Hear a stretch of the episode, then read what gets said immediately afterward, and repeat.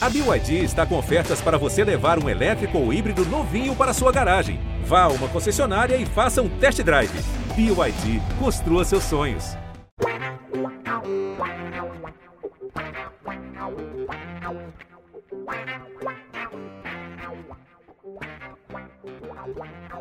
Dali, dali, torcida Santista, seja muito bem-vindo, torcedor Santista, seja muito bem-vinda, torcedora Santista. Estamos começando mais uma live do GE Santos aqui no seu YouTube do GE, na Twitch do GE, também no próprio GE.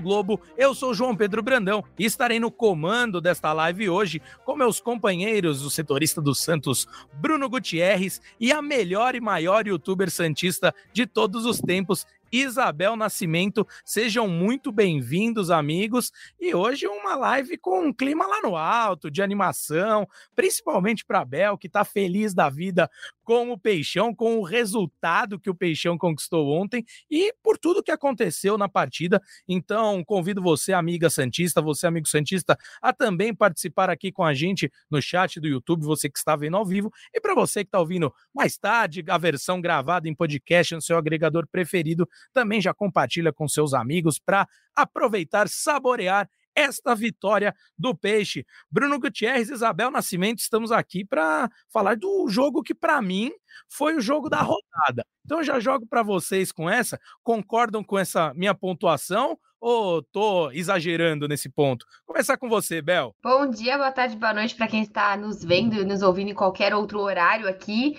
Eu tô nem aí para os outros jogos, dane-se. Pode ter qualquer outro jogo. Hoje o Botafogo pode ser 5 a 5 Eu tô eu não ligo o que vai acontecer. Os outros jogos da rodada, confesso que eu vi um pouquinho do, do majestoso, um pouquinho do, do jogo anterior também, um pouquinho do Flamengo do Bahia também ali, tentando ver se, infelizmente, a gente tem momentos da vida que a gente se vê torcendo pro Flamengo, mas que de fato ali para que a galera ali de baixo não pontuasse, mas foi um jogo muito louco. Eu tava ontem na Vila Belmiro e assim, o Santos ficou muito tempo sem torcida, né, esse ano, e por diversas vezes, acho que a gente vai falar bastante óbvio, né, da partida, mas assim, o Santos fez um vídeo ali com seus ídolos eternos que passa no início da partida falando: "Não atire objetos, não invada o gramado", sabe? O Santos não pode perder mais mando de campo. E no intervalo passaram de novo uma faixa ali, a, a, os meninos passaram uma faixa falando: "Não faça nada", porque assim, é louco como aquela atmosfera é de outro mundo, é surreal. Então, assim, quando você tem o que a gente teve ontem e eu acho que você vai vendo como a torcida vai pegando alguns jogadores, mas eles também vão, vão adotando a torcida. Pô, o João Basso ontem parecia que estava no Santos há um tempão olhava para a torcida, mandava a gente gritar, mandava bora, bora, bora junto. Você via um pouquinho quieto, ele já passava ali na frente, já, já chamava todo mundo, coisa que o Marcos Leonardo faz muito, que é um menino da Vila e super ligado à torcida. Então, assim, é, hoje fiquei sabendo que o podcast tem três horas e meia, porque a gente não sabe quando vai vir outra vitória do Santos.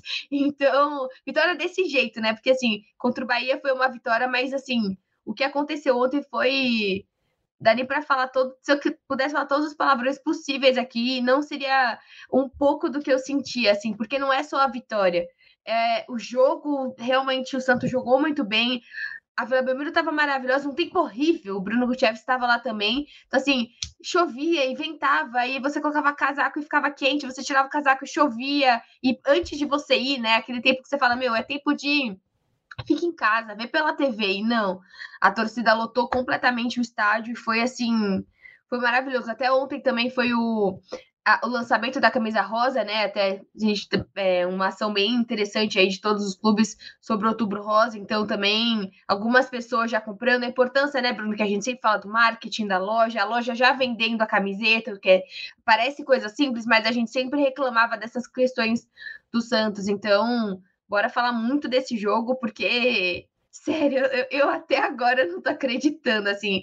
Hum, eu foi um negócio de outro mundo. Acho que foi, sem, sem brincadeira, foi o melhor momento do meu ano de 2023. Tô pensando, ai, eu fiquei noiva esse ano, te amo, amor. Mas, é, tirando isso. Futebol, momento futebolístico, Bel, tá perdoada aqui. Você tá falando dos Santos com muito amor também. Então já fica aqui a passada de pano para melhor, para a maior e melhor youtuber santista, mas talvez para não a melhor noiva do mundo, né? Depois dessa falha aí. Mas brincadeiras à parte, Bel, vou passar para você, Guti. É, aproveitando um pouco do que a Bel falou sobre como tava o clima no estádio, você que estava lá trabalhando. É...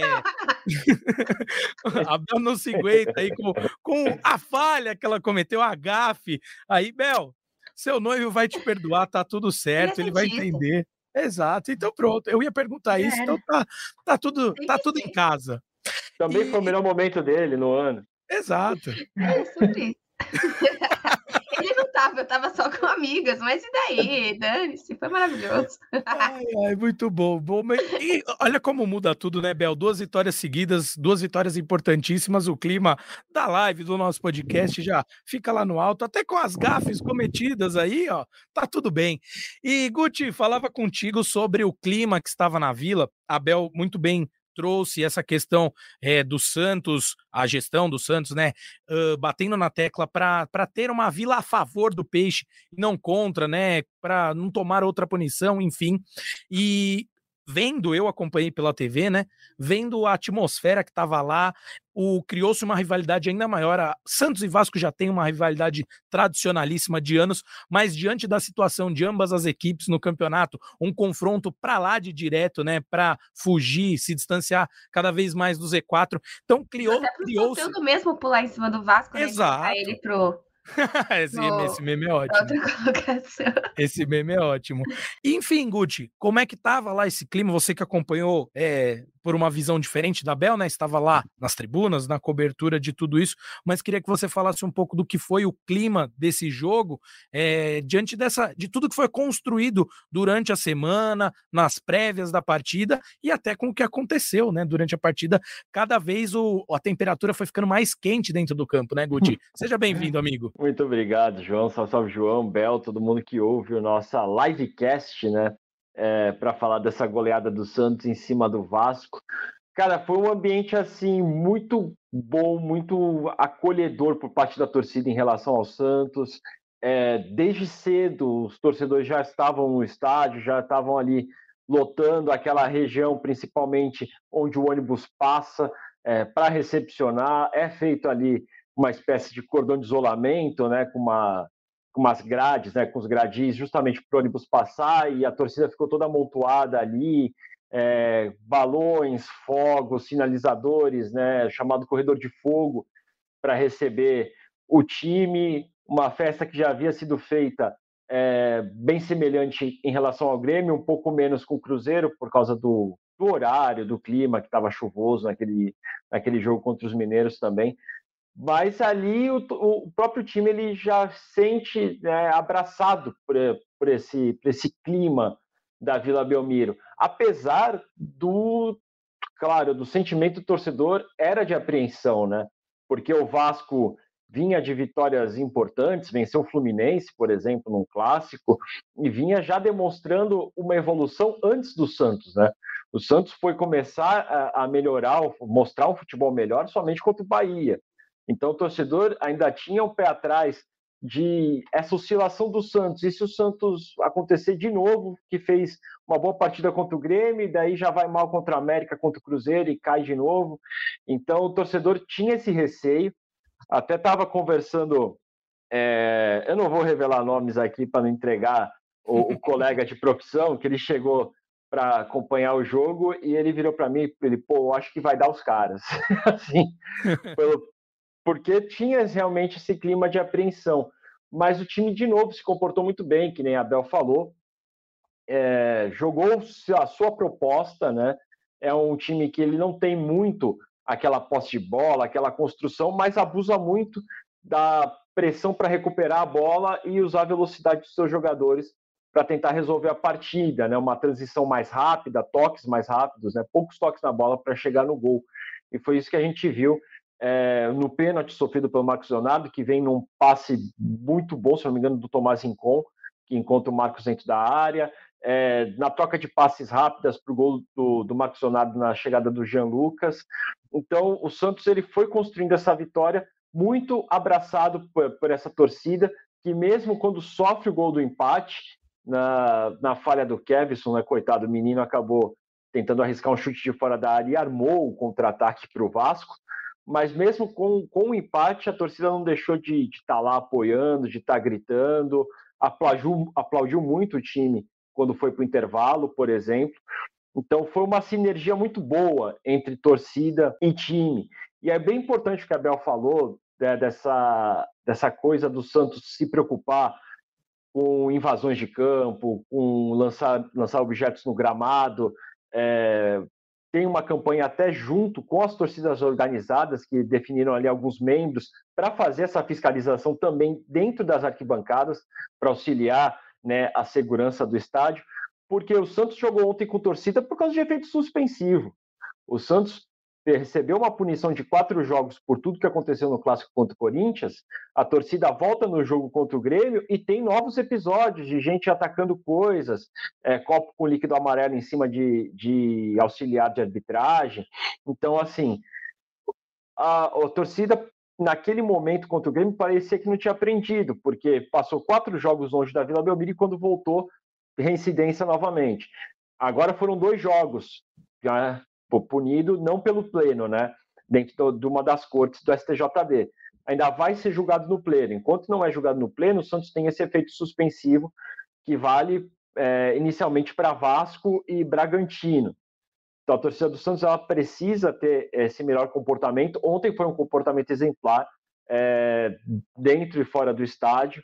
E eu acho que se o Santos, se a torcida do Santos seguir assim apoiando dessa forma, né, e sem cometer nenhum erro ali, de tacar coisa no gramado e ter essa sinergia com o time, os dois se entendendo muito bem, a Vila Belmiro pode ser novamente aquilo que foi em outros anos, não nesse ano, de ser o trunfo, o grande trunfo do Santos, o grande alçapão é, que ajuda o Santos sempre nas temporadas. Esse ano está bem abaixo. No brasileiro, antes do jogo contra o Vasco, estava um aproveitamento de 47%, muito longe do que o torcedor Santista está acostumado a ver. E a Vila, se for outros jogos, como vai ser Bragantino, Fortaleza, Curitiba, por exemplo, que vai ser na Vila Belmiro.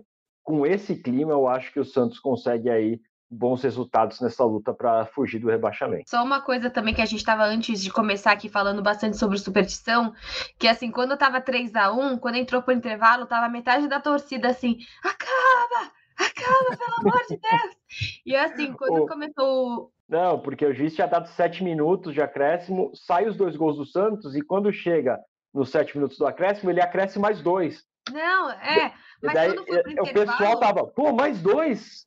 Total. Pelo amor quando de vai Deus. pro intervalo, a torcida tava tipo, pelo amor de Deus, acaba o jogo.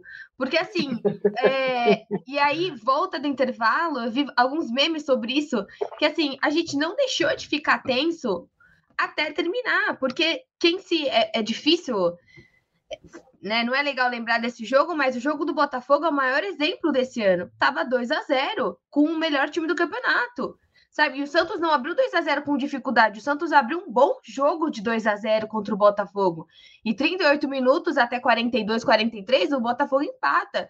Então, assim, enquanto estava 3 a 1 o torcedor, ele estava absurdamente maluco. E quando começou o, o fuzuê lá da briga, tudo que o torcedor, pelo menos aonde eu estava sentada, pensava é quanto que ele vai dar de acréscimo. Porque daqui a pouco vai expulsar um, vai expulsar outro. Cara, foram 12 minutos de acréscimo. 12 minutos, o Santos consegue tomar muito gol. Então, acho que até de fato terminar a partida, mesmo com o placar, acho que talvez com 4 a 1 o torcedor ficou um pouquinho, talvez, achando que dava para vencer. Mas enquanto estava 3 a 1 a torcida realmente estava muito tensa ainda. Sem dúvida, sem dúvida. E, e assim, faz parte de todo esse contexto de entender a importância, tudo isso, né? Mesmo nos momentos de tensão, é, não, não ter nenhuma atitude como o Gucci trouxe, né? De, de algo que poderia acarretar num prejuízo para o Santos. Bel e Guti, vamos falar um pouquinho do que foi também a parte ali organizacional da coisa, a tática final. Temos efetivamente um treinador agora no Peixe, né? Marcelo Fernandes foi efetivado, também é um ponto para a gente conversar um pouco aqui. Mas ele que nos dois jogos que dirigiu o Peixe é, optou por jogar ali num sistema de três zagueiros na hora de de criar, às vezes baixa uma linha de cinco, enfim, não vou ficar também só nas nuances é, exatamente táticas, mas mudou a forma do Santos jogar, tem dado certo, nas últimas duas partidas deu certo, é bem verdade, com muito mais emoção ali contra o Bahia, num final de jogo, é, enfim, atípico, né? mas tem dado certo o que o Marcelo Fernandes tem pensado para esse Santos e já trago até aqui a, o ponto de se vocês gostaram da efetivação do Marcelo Fernandes como treinador do Santos para o restante aí dessa temporada e dando meu pitaco. Eu acho que foi, sem dúvida, o melhor caminho. Eu andei acompanhando vocês de longe aí, enquanto eu estava só nas produções, nas edições e não estava participando efetivamente da live, que vocês tinham a impressão que seria uma boa, né, mantê-lo como treinador do Santos, mas agora, como algo oficial, é, vocês acham que o Santos acertou na opção por manter Marcelo Fernandes, por efetivá-lo no cargo de treinador. Bel, começo contigo, minha amiga. Eu acho que assim, como a gente estava falando, né, dos últimos podcasts, são três anos, 40 ou 45 reforços, né, Guti? Entre 45. ali mais 45 reforços, 13 técnicos. Santos teve 13 técnicos na gestão Rueda. Então, é, o momento que o Santos também, financeiramente, não sei, o Guti pode explicar melhor como está essa parte de dívidas com cada um desses técnicos que vão passando pelo Santos, que a gente sabe que acumula, mas nem todo mundo é o Flamengo que demite técnico quando está vencendo. Então, o que eu quero dizer aqui, é, chamando a atenção na questão do Flamengo, do Dorival, porque o Santos, primeiro, não tem esse poder financeiro, o Santos hoje não é chamativo no mercado, por ser um time que nunca caiu e que tá ainda assim, ainda está e vai continuar até o fim desse campeonato na luta contra o rebaixamento. Espero que em algum momento a gente consiga ficar mais tranquilo, matematicamente, né, um pouquinho mais tranquilo. Então, assim, não é um time que pode pagar muita coisa, não é um time que pode oferecer muita coisa. A gente não sabe nem da Copa do Brasil do ano que vem. Então, eu vejo muito como você não tem como pegar dois últimos jogos que você venceu e demitir o cara. O Santos vai manter o Marcelo Fernandes até que aconteça alguma coisa muito ruim, uma sequência muito drástica de, de derrotas novamente, não sei, mas nem financeiramente, nem esportivamente está compensando, até porque o Santos não está vencendo de qualquer forma. Eu lembro muito daquele fatídico jogo que o Santos estava com o. Acho que estava com o Jair Ventura, se eu não me engano. Sei, eu acho que era o Jair, daí ganha com, em cima do Corinthians tal, que às vezes mantém técnicos antes da pausa e acabou ficando depois emitindo. É, foi isso, né, Guti? Então, assim, foi, tem momentos que você mantém por vitórias erradas. E aí, porque vem fazendo um trabalho ruim. O Marcelo Fernandes são dois jogos, dois ótimos jogos. A gente tá falando de ganhar de um Bahia fora de casa. E daqui a pouco o Santos vai jogar ou é confronto direto ou é com a galera lá em cima. Então tudo vai ser. Não, não tem jogo fácil no Campeonato Brasileiro. Uhum. Os próximos dois jogos do Santos em casa, a gente está falando de Red Bull e de Curitiba. Então, prova, um, um querendo é, um quanto melhor lugar lá em cima, mesmo que talvez não vença o campeonato, mas está em segundo neste momento, né? Depende, acho que. Não, não depende do jogo de hoje. Então. Não, é, então, não, não, muda nada o jogo de hoje, né? É, então, acho que é um pouco disso. Acho que seria loucura do Santos trocar alguma coisa que tá dando certo. Então, e até ontem a gente fala de um Rincon sendo um dos melhores da partida, que era um cara que não estava sendo utilizado. Então, acho que mantém, e até se ele já está gostando de ser chamado de presuntinho, quem é a gente para tirar um, um técnico desse, né? Foi até perguntado na coletiva, então é sobre isso. Completando o que eu tinha falado antes da Bel, e conforme a Bel foi falando, me veio também a cabeça que, para além da montagem do, de um time que se apresentou melhor do que anteriormente vinha é, sendo montado, pelo menos nessas duas partidas, e claro que é um recorte muito pequeno para a gente uh, chegar a conclusões né, mais profundas, mas tem dado certo. E ele, eu acho que o ponto crucial também é ele conhecer o clube, os jogadores conhecerem ele, é, ele ter uma aceitação muito grande e não correr o risco de trazer um treinador que não vai se dar bem, vai demorar a se ambientar, enfim. Acho que tudo isso também é muito importante, né, Guti? Com certeza, João. É, tem um, um, uma turma né, dentro do, do clube que criticava muito como essa gestão afastou as pessoas que eram de Santos, que eram do Santos, né, de dentro do clube, trouxeram muitos profissionais de fora, demitiram profissionais que faziam parte da história do clube, como o próprio Marcelo foi demitido em um momento no ano passado, e tinha uma galera que reclamava que o Santos teria perdido a santicidade, digamos assim, e que o Marcelo e o Galo recuperam um pouco disso, daquelas pessoas que já jogaram, que já trabalharam dentro do clube, que conhecem e entendem o funcionamento do Santos. É, passa um pouco por isso, acredito sim. É um treinador que trabalha dentro do clube, além de já ter vestido a camisa do Santos, ser formado nas categorias de base do Santos, mas trabalha dentro do clube desde 2011. Ele mesmo contou essa história ontem na, na entrevista coletiva, quando o Murici chama ele para ser é, o auxiliar do auxiliar, né? Porque trabalhava junto com o Tata, que era o auxiliar principal do, do Murici, e daí ele passa por, outras, por outros comandos, próprio Oswaldo de Oliveira, Claudinei Oliveira, enfim. É, depois é efetivado quando, quando o Enderson sai, ele é campeão paulista, fica, mas depois volta para ser auxiliar quando o Dorival chega e depois acaba saindo, é, enfim, depois volta, enfim, segue. O Marcelo ele tem uma longa história, né? dentro do clube. E eu acho que sim, ele ele conhecer faz um pouco a diferença, mas ele conhece o elenco também. Ele, lógico, muitas peças saíram, muitas peças chegaram, né? Como a Abel falou, 45 contratações na gestão, muitas delas nesse ano. É, mas é um elenco que abraçou o, o Marcelo, abraçou a forma dele de pensar o jogo, e o Marcelo também eu, eu, vejo ele, comentei isso até ontem com um profissional do Santos mesmo, que em comparação às outras passagens dele na à frente do clube, ele demonstra uma maturidade um pouco maior agora. É, muita gente tinha a visão do Marcelo de ser o entregador de colete, aquele cara que não é só o amigo da rapaziada, tudo mais. Mas o Marcelo se mostrou nessas duas partidas que ele conhece futebol, que ele estuda os adversários, que ele tem é, um trabalho, que não é só ele estar tá ali e conhecer o elenco é, não é só fazer o feijão, do, feijão com arroz, como ele também fez em certa parte ali, mas é, é, saber trabalhar o elenco e saber encaixar as peças. Marcelo tem muito mérito, por exemplo, colocar o Dodô como zagueiro, que era um lateral esquerdo improvisado ali, e o Dodô entrou muito bem, é, colocando o Kevson justamente para não sobrecarregar o Dodô pela condição física do Dodô, que hoje não tem a mesma capacidade que tinha cinco anos atrás. É, da mesma forma, o Lucas Braga, que faz o lado direito, para auxiliar também o Joaquim, é, para tentar conter um pouco os avanços pelas pontas, porque os adversários sabem que o ponto fraco do Santos é a bola aérea. Então, todo adversário que joga com o Santos quer cruzar a bola na área. E o Marcelo viu isso, viu essa fragilidade do Santos, reforçou o sistema defensivo com três defensores e colocou alas para acompanhar a descida dos laterais rivais. Já auxiliou bastante nesse sentido. Ele colocou o Tomás Incon na, no meio de campo e o Tomás Incon ele é um jogador que ele domina o meio de campo. Ontem contra o Vasco ficou claro isso. Desarma muito bem, é, dá muitos bons passes, aparece na frente também para ajudar na construção junto com o Lucas Lima, com o Jean Lucas. Enfim, são todos méritos, todos méritos do próprio uhum. Marcelo, de como o Marcelo enxerga o elenco, as imitações e as qualidades de cada um que está dentro do elenco.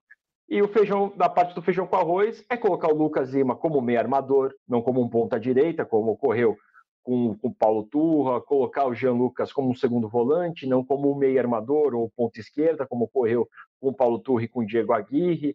O Soteudo é um segundo atacante que cai pela esquerda, ele não é o, o, jogador que fica tão centralizado como tentaram fazer durante toda a temporada, todos os treinadores que passaram pelo Santos, tirando o Paulo Turra, que não quis trabalhar com ele, é, colocaram o Soteudo muitas vezes como se fosse um 10 é, e não, não funcionou tão bem. Então, o Marcelo, ele tem isso, ele estudou os adversários é, para encontrar os pontos fracos e saber se defender melhor. Ele soube é, colocar o Dodô, o Tomás Incon, enfim, montar um time que consegue jogar junto e ele sabe aproveitar os jogadores, outros jogadores, jogadores-chave, digamos assim, como Jean Lucas, como Lucas Lima, como Soteudo, das posições que eles rendem melhor. Então o time começa também a engrenagem a girar mais fácil. Eu acho que o Marcelo tem muito mérito e a efetivação, para mim, foi um caminho natural. Do, não tem porque você quebrar esse trabalho que foi feito nessas últimas semanas para trazer um técnico e, como você mesmo falou, João, é, recomeçar do zero, ainda mais com esse senso de urgência que tem o Santos nesse ano. Guti, jogar com vocês é muito fácil, viu? Você com você e com a Bel, eu fico no meio ali só distribuindo e vocês me consagram. Aí vocês falaram exatamente o que eu estava tentando falar, pensando, e vocês sintetizaram muito bem. Mas para concluir, uh, você armar o, o time dar certo ou não, isso faz parte do jogo, é natural. Você pode tentar ter uma ideia e ela não dá certo na execução de um jogo em específico, e é natural isso de qualquer treinador, seja ele alguém que foi efetivado, que era um auxiliar que foi efetivado, alguém que vem com muito renome de algum lugar, isso é natural do jogo.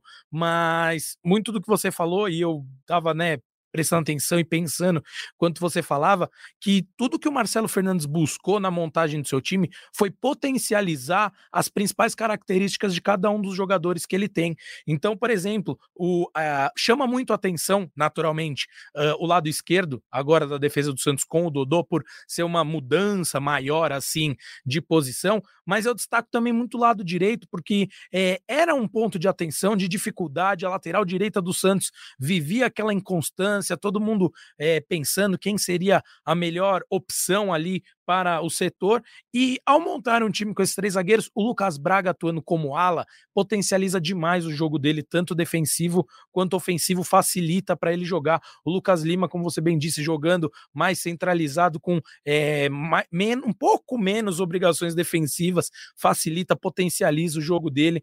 Então, acho que tudo isso é mérito. E criou-se uma coisa aí no, nos últimos tempos aqui no futebol de falar né, que o cara fez o arroz com feijão. Eu, eu vejo vejo de uma forma meio pejorativa, parece que o cara não tá fazendo nada, que nem você até falou, é, ah, tá entregando colete. Não, muito destaque por potencializar todo, todas essas questões que vocês muito bem trouxeram. E para concluir sobre essa questão do Marcelo Fernandes, é, para não ficar só nessa parte da, da tática também, eu acredito muito, e por A mais B, por ouvir de jogadores, é, desde jogadores da base a jogadores que já chegaram ao profissional, que é óbvio que quando você está assim, falando mais popular, fechado com o treinador, você vai jogar por ele, muda também o clima completamente. Então acho que ele conseguiu juntar esses dois esses dois grandes pontos e está colhendo os frutos é disso. Aliás, já vai começar a ter alguns problemas. Vou deixar para a gente falar isso daqui, um,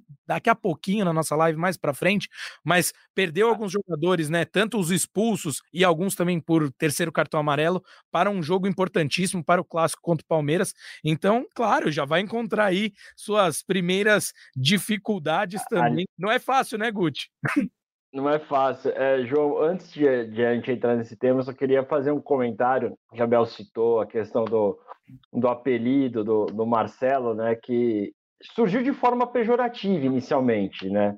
A questão do, do presuntinho, e ontem ele foi ovacionado quando ele entra no, no estádio uh, a Vila Belmiro inteira gritando presuntinho, né? É, acabou, acabou, era um apelido pejorativo que se, se tornou carinhoso, né? Agora, mas assim, a, a, impressão que teve na entrevista coletiva é que ele não gosta muito. É, é lógico, ele não vai falar que ele não gosta, porque a gente sabe como funciona apelido. Quanto menos você gosta, mais você acaba sendo chamado. Então, é, ele, lógico, ele saiu meio pela tangente quando ele foi perguntado de, sobre, sobre a, o estádio, chamando ele de presuntinho e tudo mais. Ele falou: Ah, eu tenho um nome, né? Mas ele falou: Mas eu agradeço o carinho da torcida, a forma como, como, como me tratam, tal. Pelo amor de Deus, falar alguma coisa. E daí já desconversou, falou que quer ganhar pelo Santos, enfim, elogiando o elenco. Mas deu para sentir que assim se puder evitar chamar ele de presuntinho, eu acho que ele vai agradecer. Sim, sim. Para quem não sabe, é um personagem aí do Looney Tunes, enfim, também não é, é uma coisa, não é, não é das mais agradáveis exatamente para a pessoa que está sendo chamada mesmo, Gucci, como você muito bem destacou. Meus amigos, caminhando aí também para prosseguimento da partida. Claro que a gente não poderia deixar de entrar ali na seara da confusão, da encrenca, das cenas lamentáveis ali que vimos na Vila Belmiro. E já vou aqui começar com uma opinião, não sei se é polêmica minha, mas eu vou falar. Cara, eu acho que o Soteudo fez algo absolutamente normal. Normal. É, vou até ler um comentário aqui que vai mais na linha da brincadeira antes de passar para vocês. O Tureco fala assim: Soteudo subiu na bola para ver quem estava na área, pessoal. O pessoal tá, do Vasco estava na frente dele, subiu na bola para enxergar. Mas brincadeiras à parte, eu sou partidário da ideia de que isso faz parte do futebol uma provocação ali com a bola, da mesma forma como eu acho que está dentro do futebol, o Sebastian lá dá uma chegada nele e o juiz está ali para para coibir tudo isso, dar um amarelo para um, dar um amarelo para outro, para quem ele julgar necessário. Daqui a pouco a gente vai entrar nesse mérito também. Eu separei a súmula da partida porque eu vi muita gente perguntando os por quais motivos cada um tomou a sua advertência, por que, que o Lucas Lima foi expulso, enfim, então a gente vai trazer isso aqui também, mas eu acho que faz parte o que o Soteldo fez, faz parte o que o Sebastian também deu uma chegadinha nele ali, e até esse bololô ali, de certa forma, é claro, não entrando numa violência generalizada, mas faz parte o jogo quente, um jogo como a gente destacou, de uma rivalidade já de anos, mas que se intensifica diante da situação que ambas as equipes vêm vivendo no campeonato. E mas e aí, Bel, você como torcedora, na hora que o Santos estava com essa vantagem, começo ainda do segundo tempo, então imagino que havia uma apreensão muito grande ainda se a vitória se consumaria. Você até mencionou a partida contra o Botafogo, né, como algo que ainda deixava a pulga atrás da orelha do torcedor santista. Então quero sua opinião, minha amiga, de quem estava lá vivendo na hora que o Soteldo fez essa graça, e começou essa confusão toda, qual foi o sentimento da torcida Santista? Não só seu, mas que você viu a galera lá no estádio ter? Olha, eu acho que assim, eu tava ali no 1 e 2, mas eu tava mais pro lado direito, assim, então para mim não não foi tão claro que a gente sabe que a Vila Belmiro tem, tem as suas questões ali de enxergar a partida, mas eu acho que assim, pro torcedor, para mim, eu sou extremamente supersticiosa, eu fiquei muito brava na hora, porque é o que eu falei, estava no início, e isso, o Soteldo fazendo isso, a gente sabe que muito poderia acontecido de de fato o que aconteceu. Né, uma expulsão do Soteldo de cada lado. Até um cara que comentou, falando do Rincon mesmo, dando é, ficar esperto com o Soteldo. Eu achei o Rincon bem estressado no início da partida. E aí ele foi abaixando, entendendo que ele estava com a faixa de capitão e que ele não podia ter esse tipo de, é, de comportamento dentro de campo.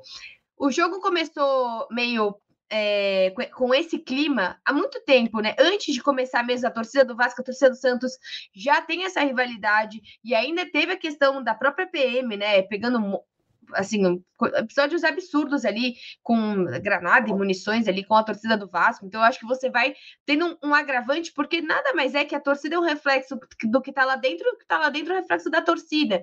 Então, se a gente também não se anima, o torcedor não se anima, e eu acho que tudo, tudo vai junto. Quando eu vi eu falei, Soteldo, não é hora de fazer isso. Exatamente porque o Santos ainda é um time lutando para sair do rebaixamento, mas quando passa, dane-se. Né? Eu acho que assim, quando acaba o, o, jogo, o resultado foi 4 a 1 se o Soteldo fez o que ele fez, eu pouco me importo. Mas assim, acho que naquele momento, porque é isso, a gente tem medo do quê?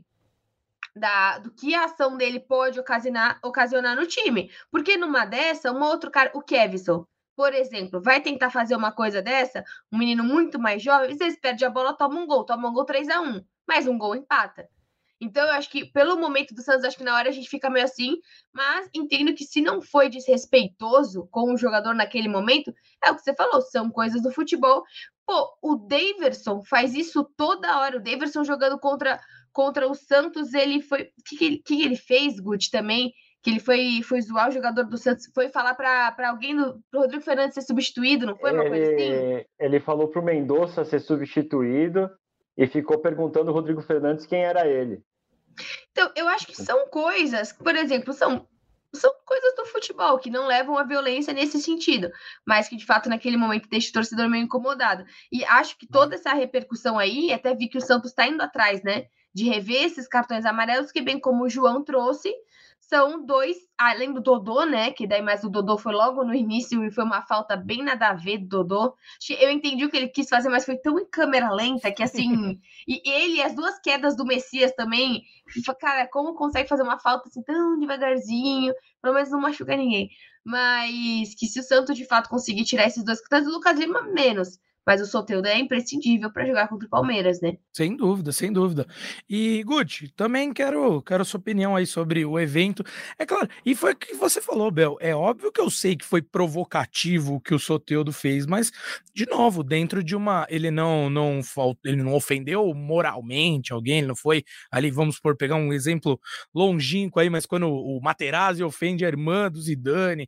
Não, uma provocação da bola. Então eu acho que, que faz parte. E óbvio que ele também sabia que fazendo aquilo, ele estava propenso de alguém chegar lá, dar uma entrada nele que poderia machucá-lo, também tirá-lo de, tirar, tirá-lo de outras de outras partidas. Então é, é um risco que ele correu também um pouco desnecessário. Acho que válido, tá dentro do, do futebol, faz parte, gosto desse futebol provocativo, mas ele tem que saber o risco que ele está correndo, tanto de tomar uma entrada mais perigosa, de ter jogadores expulsos ou ele mesmo ser expulso e ficar fora do restante dos próximos jogos, né, Guti? Mas quero sua opinião aí sobre tudo isso que aconteceu lá no campo da Vila Belmiro no começo do segundo tempo, Guti.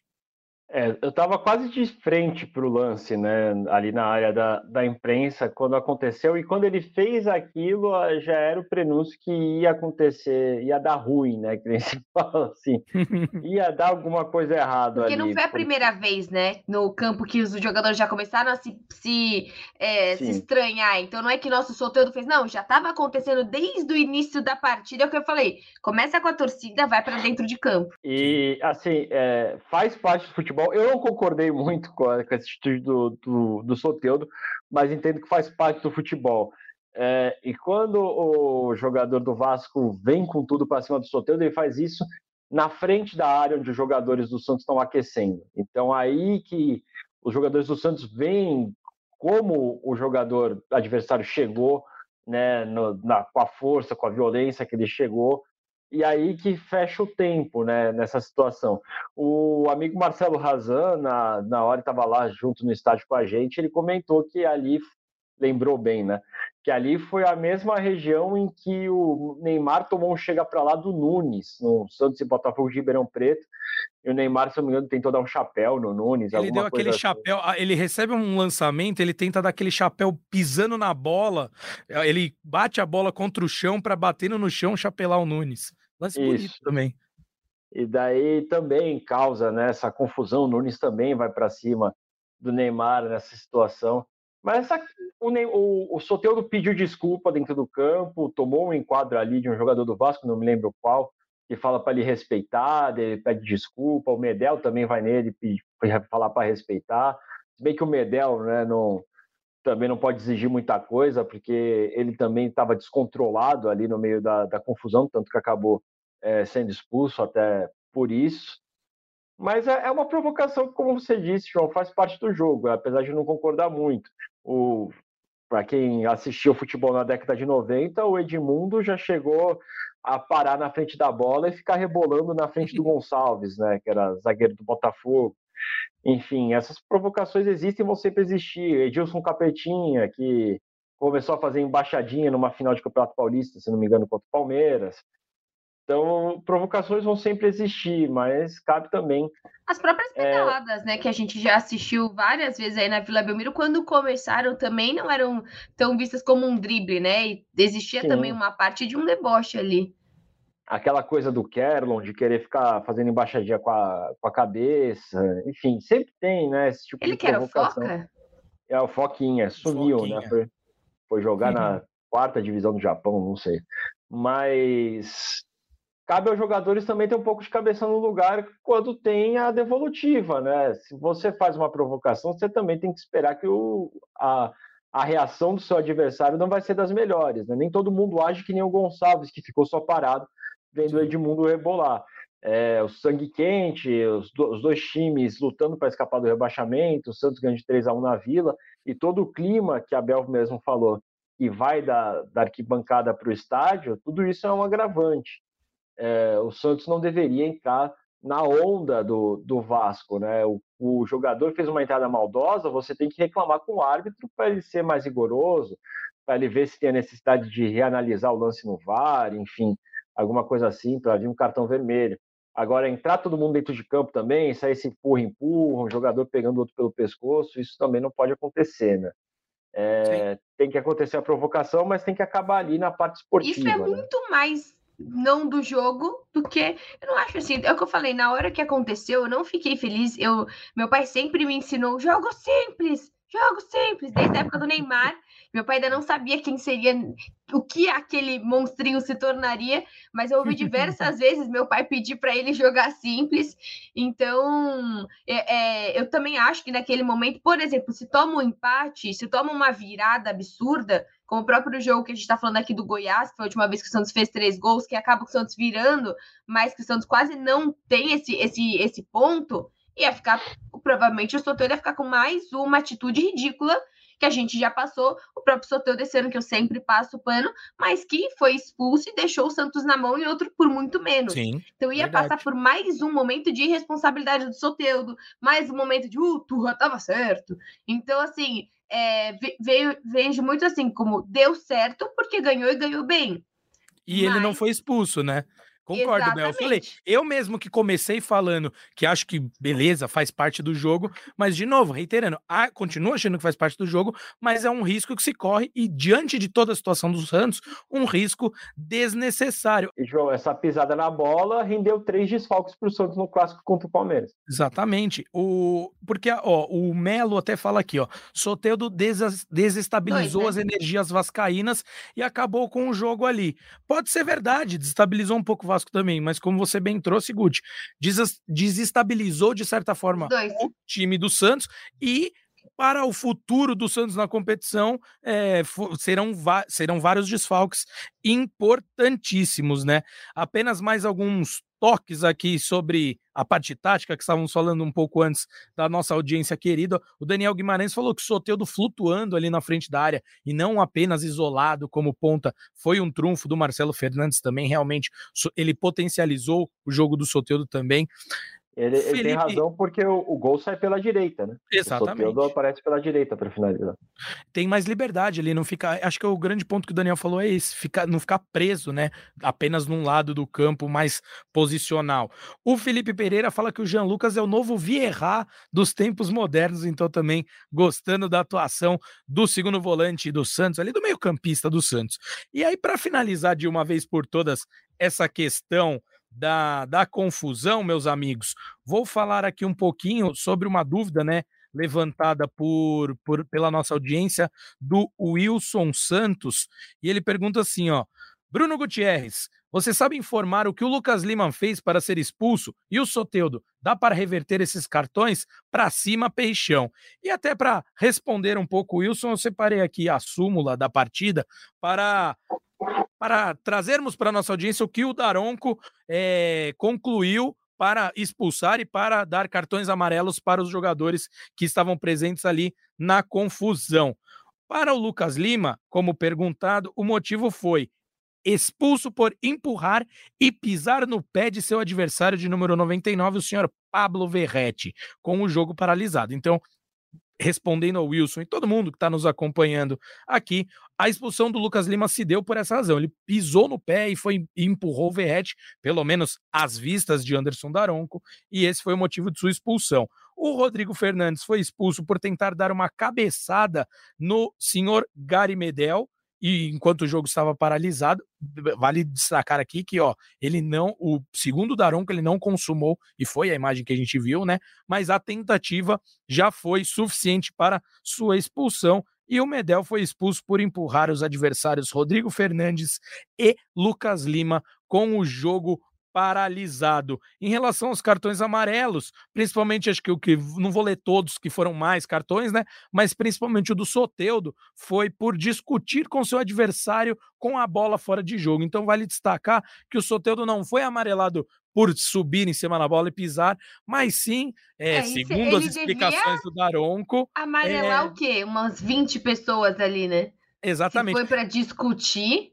Ô, Bel, eu ia falar isso. A justificativa oficial é essa, mas a gente sabe que o cartão para o Soteudo foi por ter, entre aspas, causado todo, causado toda aquela confusão generalizada. Então, até respondendo ao Wilson, esses foram os motivos dos cartões dados aí mediante essa diante da confusão apresentada. E mais uma pergunta dele é: quero saber de 0 a 10 quais as chances de reverter os cartões para Lucas Lima e Soteudo. Acho difícil, né, Guti? Eu deixo com você para concluir é. sobre isso, mas difícil reverter, né? Conhecendo um pouco do STJD que a gente conhece, é muito difícil que revertam essas expulsões, né, amigo?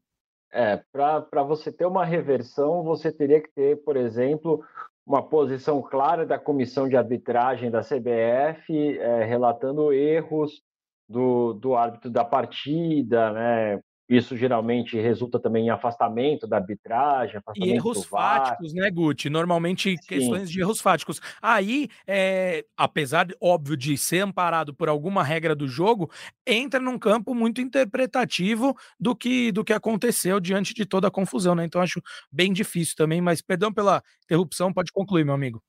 Não, mas é, é por aí mesmo. É, e daí vai de avaliação de, do, do pessoal do, do, tribunal também, né?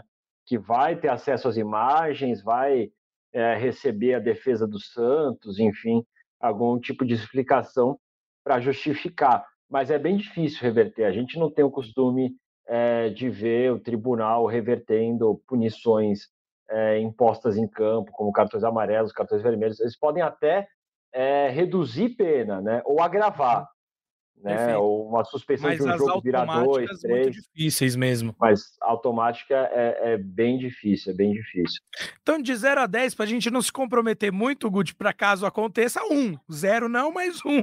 É, realmente, eu... respondendo nosso amigo Wilson aí, agradecendo já a audiência dele, de todo mundo que está participando bastante aqui no chat, é muito difícil que seja revertida. Bel, acha que só para pincelar e finalizar, a gente já falar um pouquinho também do que será o próximo jogo do Peixão.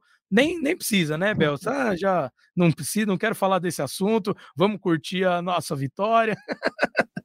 Mas, brincadeiras à parte, é... acho que foi isso, né, Bel? Ele deu esse amarelo aí pro Soteldo, controlou, e assim, não foi da melhor forma. Acho que é... a expulsão principalmente ali do Lucas Lima, eu achei um pouco exagerada, mas é isso, né? O, o resultado de uma confusão. Parece aquela expulsão sempre... no sentido de eu tenho cartões. Se vocês é continuarem, mas de é, vocês é, assim, serão. Ele não podia é... passar sem expulsar ninguém, né? Para não passar uma condescendência é, com o que estava acontecendo. Aconteceu, aconteceu a confusão. Fernandes, por exemplo, ninguém está questionando. Porque quem não imagina que o Rodrigo Fernandes fez alguma coisa naquele momento? então, assim... assim, aquela hora que eu estava na torcida, é óbvio que eu não consegui ver o que o Rodrigo Fernandes fez. Mas se ele foi expulso, a gente fala: tudo bem, deve ter feito alguma coisa. Faz sentido. O, o, o Rodrigo foi merecido. O, o, o, Lucas, o, Lucas, o Lucas entrou naquela do árbitro que quer controlar a partida e falou: Eu vou tirar um de cada lado e acabou. É e daí ele não podia tirar o Soteudo, porque aí seria uma justiça muito grande, né? Não teria uma explicação. Mas ele viu o Lucas ali é, discutindo com o Medel, enfim. ele deu um empurrãozinho de fato. Ele empurra mesmo é... o Verrete, mas é muito, é muito leve, assim, enfim. Mas como vocês bem disseram, amigos, foi para controlar o jogo e eu acho que aí tá, tá justo ali também para não, senão viraria algo ali muito maior. Amigos, para falar um pouquinho sobre o que será o próximo jogo do Peixão. É, primeiro destaque aí de que o Santos não terá vários você jogadores. Quer falar a sua frase? O Gutierrez sempre tem uma frase quando a gente vai jogar contra o Palmeiras. ah, mas é, é, é, é, preciso contexto. Eu falei de uma forma irônica. Falei, ainda bem que é o Palmeiras, né? Teve uma vez, acho que faz uns dois anos, já sei lá quando que foi. Foi ano, foi passado, passado foi ano passado. Que aí o Gutierrez soltou assim no podcast, pô, ainda bem que o próximo jogo é o Palmeiras fora de casa. E a gente, tipo, que, que assim? Como assim? Tá tudo bem, Guti? Tá tudo é, não, mas, não, mas tinha. Com, é, é, essa frase contém ironia, né? Não, mas Porque... eu acho que era um momento que o Santos também tava jogando bem fora de casa. Tipo, bem não, né? Era mas isso, era que o Santos, com... que o, que o Santos ia, mal, ia mal em casa e ia bem fora. Daí eu falei, ainda bem que o próximo jogo é contra o Palmeiras fora de casa, né? Então.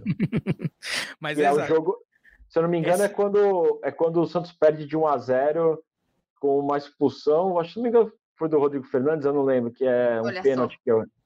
Não, é, é um pênalti que ocorre contra o Palmeiras no Allianz Parque no Paulista. E daí o Palmeiras vence por 1 a 0 É sempre importante destacar a ironia, né? Para que a galera não vá às redes sociais de Bruno Gutierrez destilar todo o seu ódio contra ele. Mas brincadeiras à parte, amigos, é, me ajudem aqui. Quem estará suspenso para, o próximo, para a próxima partida, Guti? Que eu lembro de cabeça: Dodô, Lucas Lima e Rodrigo Fernandes, naturalmente, pelos cartões vermelhos. E quem mais?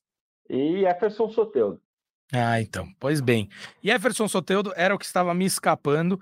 Uh, e assim, diante de todas essas mudanças, Rodrigo Fernandes, tudo bem, não vinha sendo titular da equipe do Santos, né? Nessa curta era Marcelo Fernandes, né? A dupla de volantes tem sido formada por Tomás Rincon e Jean Lucas, mas o Soteudo tem sido novamente destaque do Santos, como já vinha sendo, enfim, com outros treinadores, mas mais do que nunca agora, até pelo que nosso amigo aí da audiência, que eu já esqueci o nome, mas falou que ele tá tendo mais liberdade para atuar por várias regiões do campo, então vai ser um desfalque sentidíssimo. Lucas Lima, que tem coordenado esse meio-campo ali, o sido pifador do Santos também não estará, mas eu sigo com a, com a posição de que a, o desfalque mais sentido será o do Dodô, que não teve nada a ver com, com a confusão generalizada ali, foi uma falta que ele cometeu no início do jogo, muito no início do jogo, como a Bel já destacou aqui, mas creio que ele vai ser o desfalque mais sentido.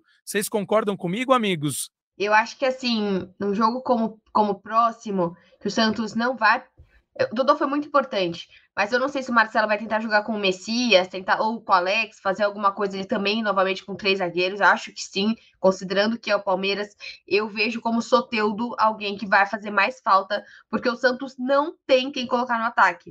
O Santos hoje é um time com cinco centroavantes, mas pouquíssimas opções de ponta. Na verdade, o Santos não tem opções de ponta hoje, né? De você pouquíssimas vezes jogou com Patati, você tem o Lucas Braga que mesmo agora está sendo mais usado de ala do que necessariamente de um ponta, então eu vejo como o Soteudo, o Soteudo hoje ele é o jogador mais habilidoso do Santos, ponto.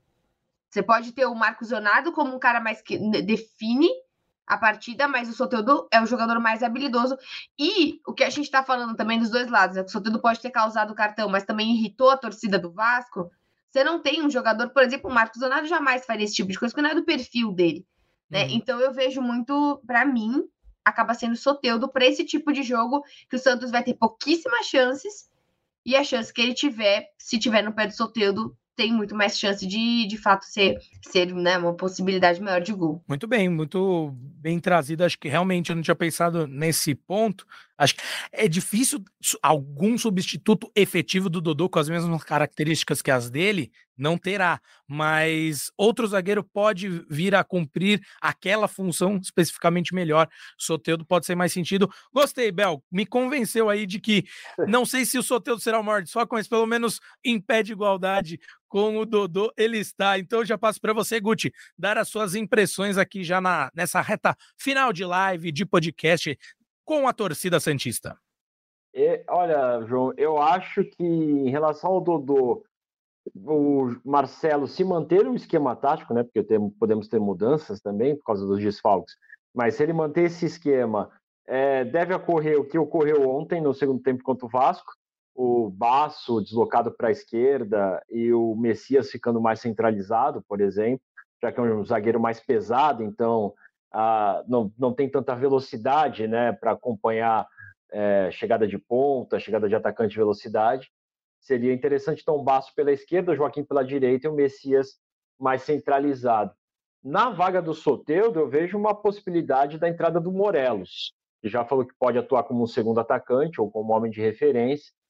E acredito que agora ele está mais em forma, né? Ele chegou um pouco acima do peso, né? Ainda sofrendo nos treinos mas agora já está melhor, então acredito que possa ser o Morelos. Estamos falando então... de uma semana, né, para treinar, então não é que vai jogar quarta-feira, tem um tempo para entender se ele se dá bem nessa posição. Isso, o time fez o regenerativo hoje de manhã, folga na terça-feira e começa quarta-feira o trabalho para enfrentar o Palmeiras.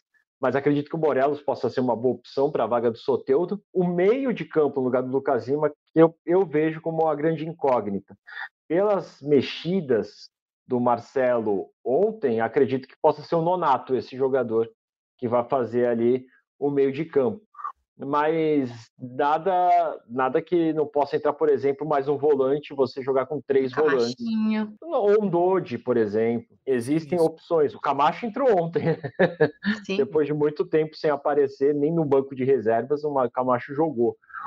Mas eu acredito que ficaria mais entre Nonato, Dodge, ou bem, bem distante assim o Luan Dias, que é um jogador pouquíssimo aproveitado, né? Hoje já quase esquecido dentro do elenco. Eu, eu, como eu disse, vai ser o primeiro desafio é, dos vários que o Marcelo Fernandes vai ter que encarar na montagem do, do time do Santos.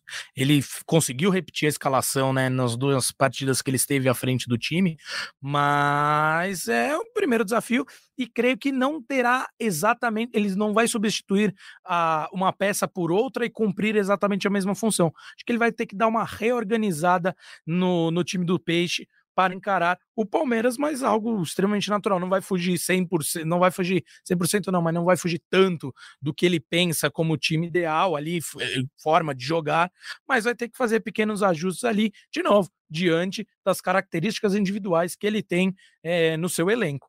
Amigos, eu não vou pedir palpite aí, porque senão eu vou ter que palpitar também, e eu acho difícil essa história de palpite. Vai, vai muitos torcedores vão falar que é zica, né, Bel? Então vamos, vamos passar o podcast de hoje sem palpites para o próximo confronto do Peixe, que é o clássico contra o Palmeiras. Vale frisar que o mando é do Verdão, mas o jogo será disputado na Arena Barueri, porque tá tendo show do The Weeknd, vai começar a ter show do The Weeknd lá no Allianz Parque. Então, Santos e Palmeiras está agendado para a Arena Barueri. Amigos, queria agradecer demais vocês aqui, a participação. Como eu disse, é fácil demais jogar com os dois ali. Eu fico só pifando cada um e vocês enchem as redes da Vila Belmiro de gols. No mais, quero a, um recado final aí, caso eu tenha deixado algo passar de relevante que eu tenho esquecido de trazer aqui para a gente conversar um pouquinho. Então, se eu deixei alguma, principalmente informações relevantes passarem, a hora é agora. Começa por Isabel Nascimento. acho que é mais falar no sentido de torcida mesmo, assim. A gente tem mais dois jogos, mais vários jogos, né? Mas, assim, dois jogos de meio de semana aí, o Red Bull e o é, e o Curitiba, acho que depois os outros, os outros jogos do Santos em casa não tem exatamente a hora, mas que o torcedor continue fazendo essa torcida. Claro que não dá até financeiramente, eu sei que existe toda uma parte, é, um, um, gasto aí da torcida jovem para fazer tudo, corredor de fogo, tudo isso, mas que dá para ver que de fato a gente respeitando todas as, essas questões de estar dentro de um campo que faz muita diferença. Então, o convite é o torcedor que eu sei que dia de semana é mais complicado para eu mesma tenho mais dificuldade de ir para Santos, que eu moro em São Paulo, para ir de meio de semana, mas que a gente consiga, consiga e continue fazendo a nossa parte também. Muito bem, Bel. Gucci, suas considerações finais aqui, meu amigo. Eu só queria uma curiosidade. É, o torcedor estava perguntando por que o Lucas Lima foi expulso. O Lucas Lima foi perguntar para o Daronco ah, é no Instagram do Daronco porque ele tinha sido expulso.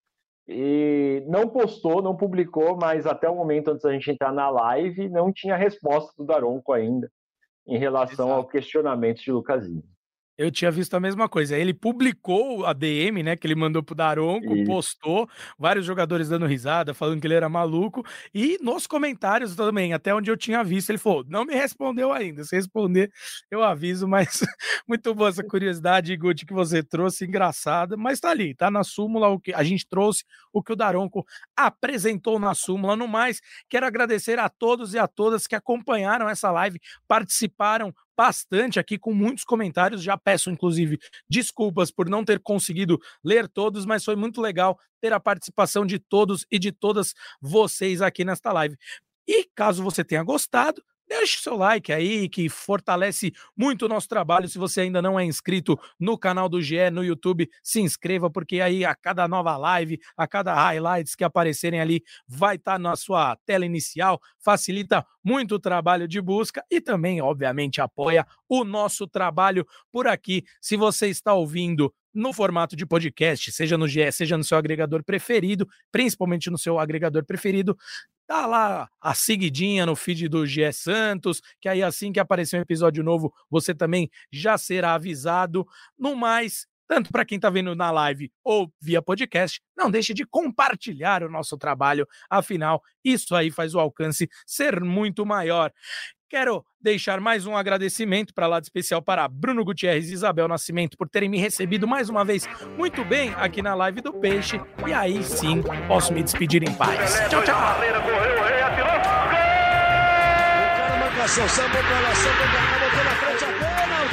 chegando a chance de mais um gol. Gol! Neymar pode bater de primeira.